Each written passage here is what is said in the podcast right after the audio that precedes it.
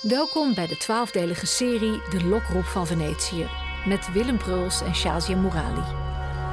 Je luistert naar aflevering 5, Café Florian en de Venetiaanse levenskunst. Willem, ik droomde jarenlang van Venetië en ik ben er geweest een jaar of 10. Ik zag alleen maar een toeristenmassa. Ik heb de stad niet gevonden, dat gevoel dat ik zocht. Ga jij mij het Venetië waar ik van heb gedroomd laten vinden? Er zijn die vele toeristen en die toeristenstromen en die winkeltjes.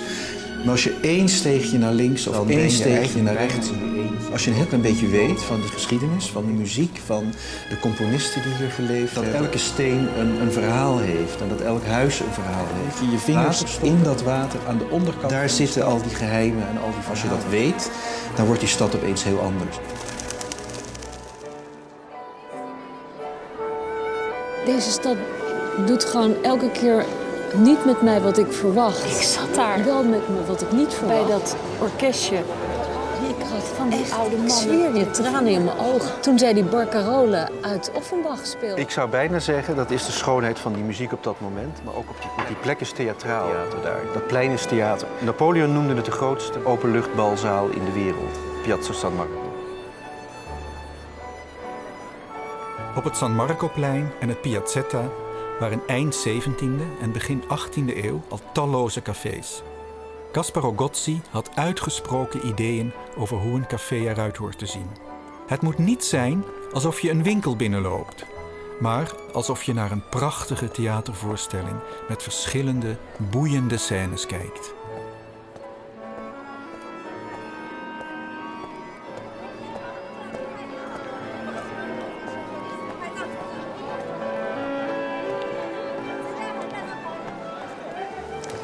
Willem, je neemt me nu mee naar Café Florian. Ja. Wat gaan we daar doen? We gaan met Stefano Stipitivic spreken. Dat is de artistiek directeur van het café. Dus het... Een café met een artistiek directeur, ja, dat is interessant. Ja, we gaan het allemaal vragen aan hem. Maar ik weet al dat zij heel veel muziek maken in dat café. Ze hebben zo'n banda buiten op het San Marcoplein. Wat is een banda? Een klein muziekensemble. Want het café is opgericht in 1720. Het café is opgericht in 1720. Het is waarschijnlijk het oudste café van Europa. Dus het koffiecultuur komt er vandaan.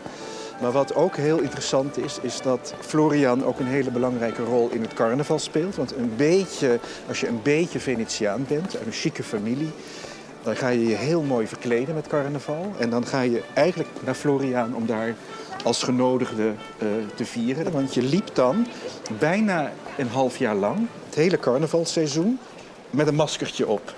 Ook in de stad, ook gewoon buiten.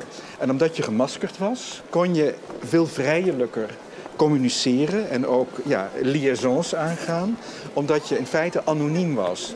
Waarschijnlijk herkenden mensen elkaar. Het is eigenlijk een soort geïnstitutionaliseerde vorm van het beleven van je liefdes en van je sensuele gevoelens. Het is een spel met het leven. Het is een spel met het leven. Het leven theatraal maken.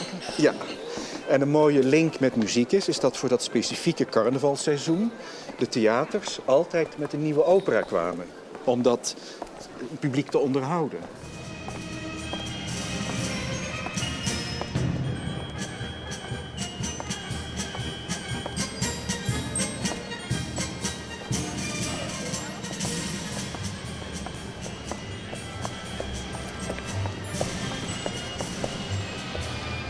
Het plein heeft twee kanten. Die kant, de kant van Florian, is de kant van de Italianen, dus in de 19e eeuw. En de andere kant, hier, dat is de Oostenrijkse kant. Daar zaten de Oostenrijkse Habsburgse onderdrukkers, de soldaten, de officieren. Oh ja? En dat waren dus de vijanden. Maar die kwamen hier koffie drinken, in Lavena en Quadri. En die zaten elkaar zo aan te staren? En die zaten elkaar in feite aan te staren. Dat lijkt me spannend. En je ging niet als Italiaan hierheen. En als Oostenrijker ging je ook naar Florian. Werd er nooit, als er wat drank in de man zat, een beetje gevochten op Waarschijnlijk wel, ja. Nou, introduceer mij nu in Florian. Ja, Ik kan niet meer wachten. Een van de mooiste cafés van de wereld. Oh. Een van de oudste cafés van de wereld. Café Florian op het San Marcoplein in Venetië. Nou ga ik toch de toerist uithangen. Absoluut. Welke beroemdheden zijn hier allemaal geweest? Dit kun je niet eens opnoemen. Proust, Dickens, Wagner. Iedereen is hier altijd langs geweest. Casanova. Ja, want dit was het enige café geloof ik waar vrouwen mochten komen. Dus jachtterrein voor Casanova, hè? Absoluut, ja. Het is nu de schaduwzijde. Je ziet, hè, de zon is nu aan de andere kant. Ja. Maar dat gaat natuurlijk veranderen. In de middag? Ja. Oh, maar ook hier buiten een vleugel. Ja. En een podium, omringd door mooie buksenstruikjes. En weer die mannen in... Het lijkt net alsof je een cruiseschip bent. Die mannen in die witte jasjes. Even kijken, hebben ze hier ook van die mooie vlinderdasjes om? Vast wel. Vast wel. Maar kijk om je heen. Ik bedoel, de San Marco Basiliek. Luister.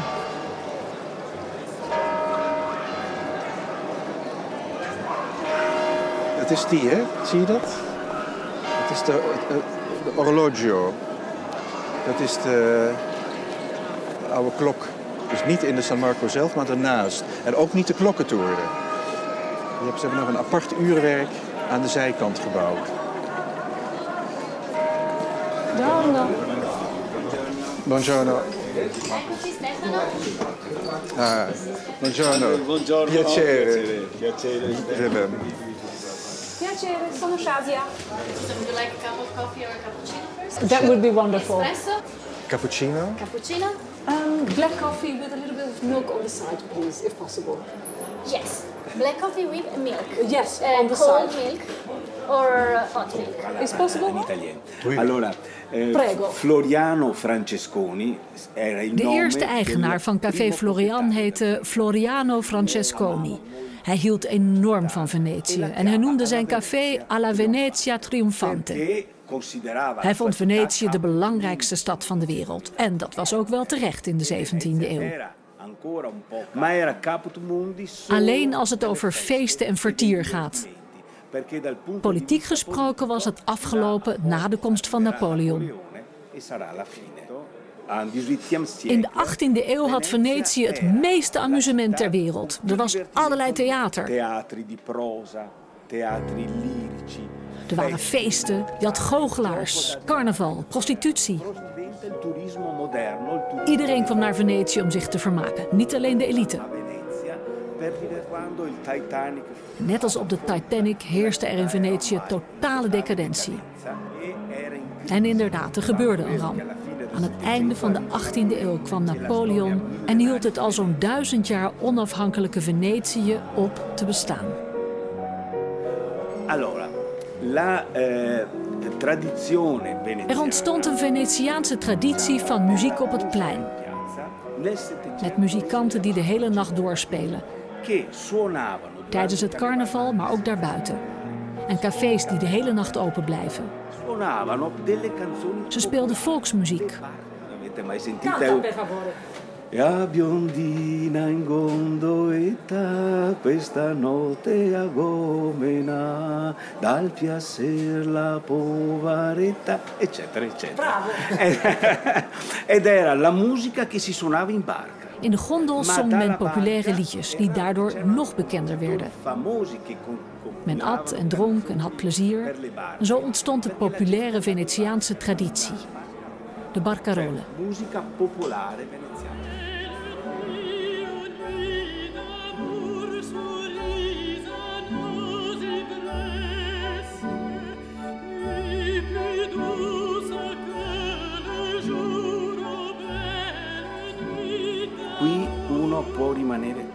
We proberen hier de rust te bewaren. We leven in een overvolle wereld. 2 Amerikaanse wetenschappers schreven een boek over emotionele economie, waarin ze aantonen dat het niet gaat om de transactie, maar om de emotie. Waarom zou ik voor een kopje koffie bij Florian 10 keer zoveel betalen als ergens anders? Omdat het niet alleen gaat om de koffie, maar ook om een reis door de geschiedenis. Om een pauze in deze veeleisende wereld, zodat je een half uur of een uur rust hebt.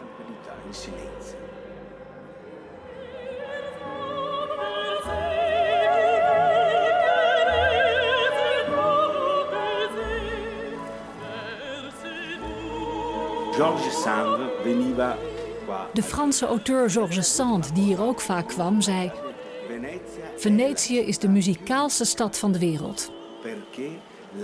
Het water reduceert alles tot zijn essentie. In de tijd van Georges Sand hoorde je bijvoorbeeld geen wagens, geen paarden. Alleen de stilte van het water. En dat water is de beste manier om muziek te begrijpen.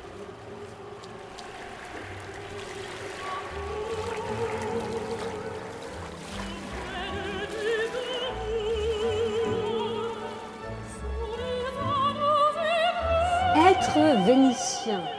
Wat betekent het voor u om Venetiaan te zijn?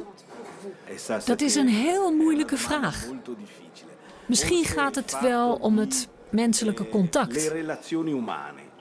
We leven hier in een stad zonder auto's. Als ik hier rondloop, kom ik zo'n 30, 40 mensen tegen die me groeten. Die vragen hoe het gaat.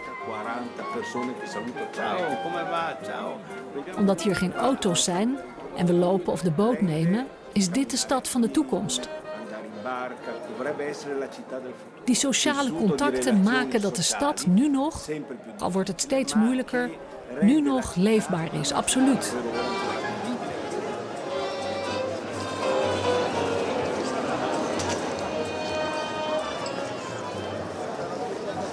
Willem, ik begin je te begrijpen. Dit was echt de authentieke ziel van Venetië. Ja, maar het was ook onverwacht dat hij zo begaan is met Florian, maar ook met de stad. En ook een belichaming is van het leven hier en van de Venetiaan.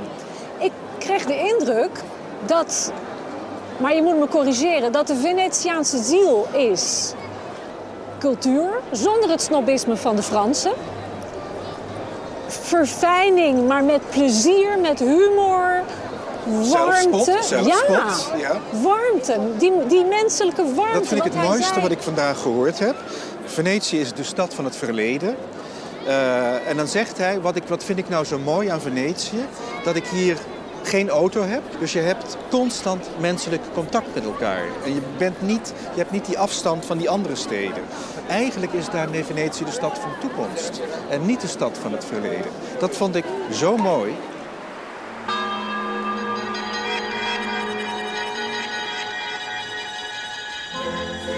In de volgende aflevering gaan Willem Bruls en ik naar Hotel Monaco, naar de Ridotto, het eerste openbare casino van de wereld. We worden bijgepraat over de voordelen van een gemaskerd afspraakje. Dit was de 5e aflevering van de 12-delige serie De Lokroep van Venetië, met Willem Bruls en Chazia Mourali. Productie en regie Aletta Becker, sounddesign en techniek Hubert Boon, eindredactie Frans van Gurp. En deze co-productie van NTR en Aletta Becker Producties kwam tot stand met steun van NPO Radio 4 en het NPO Fonds.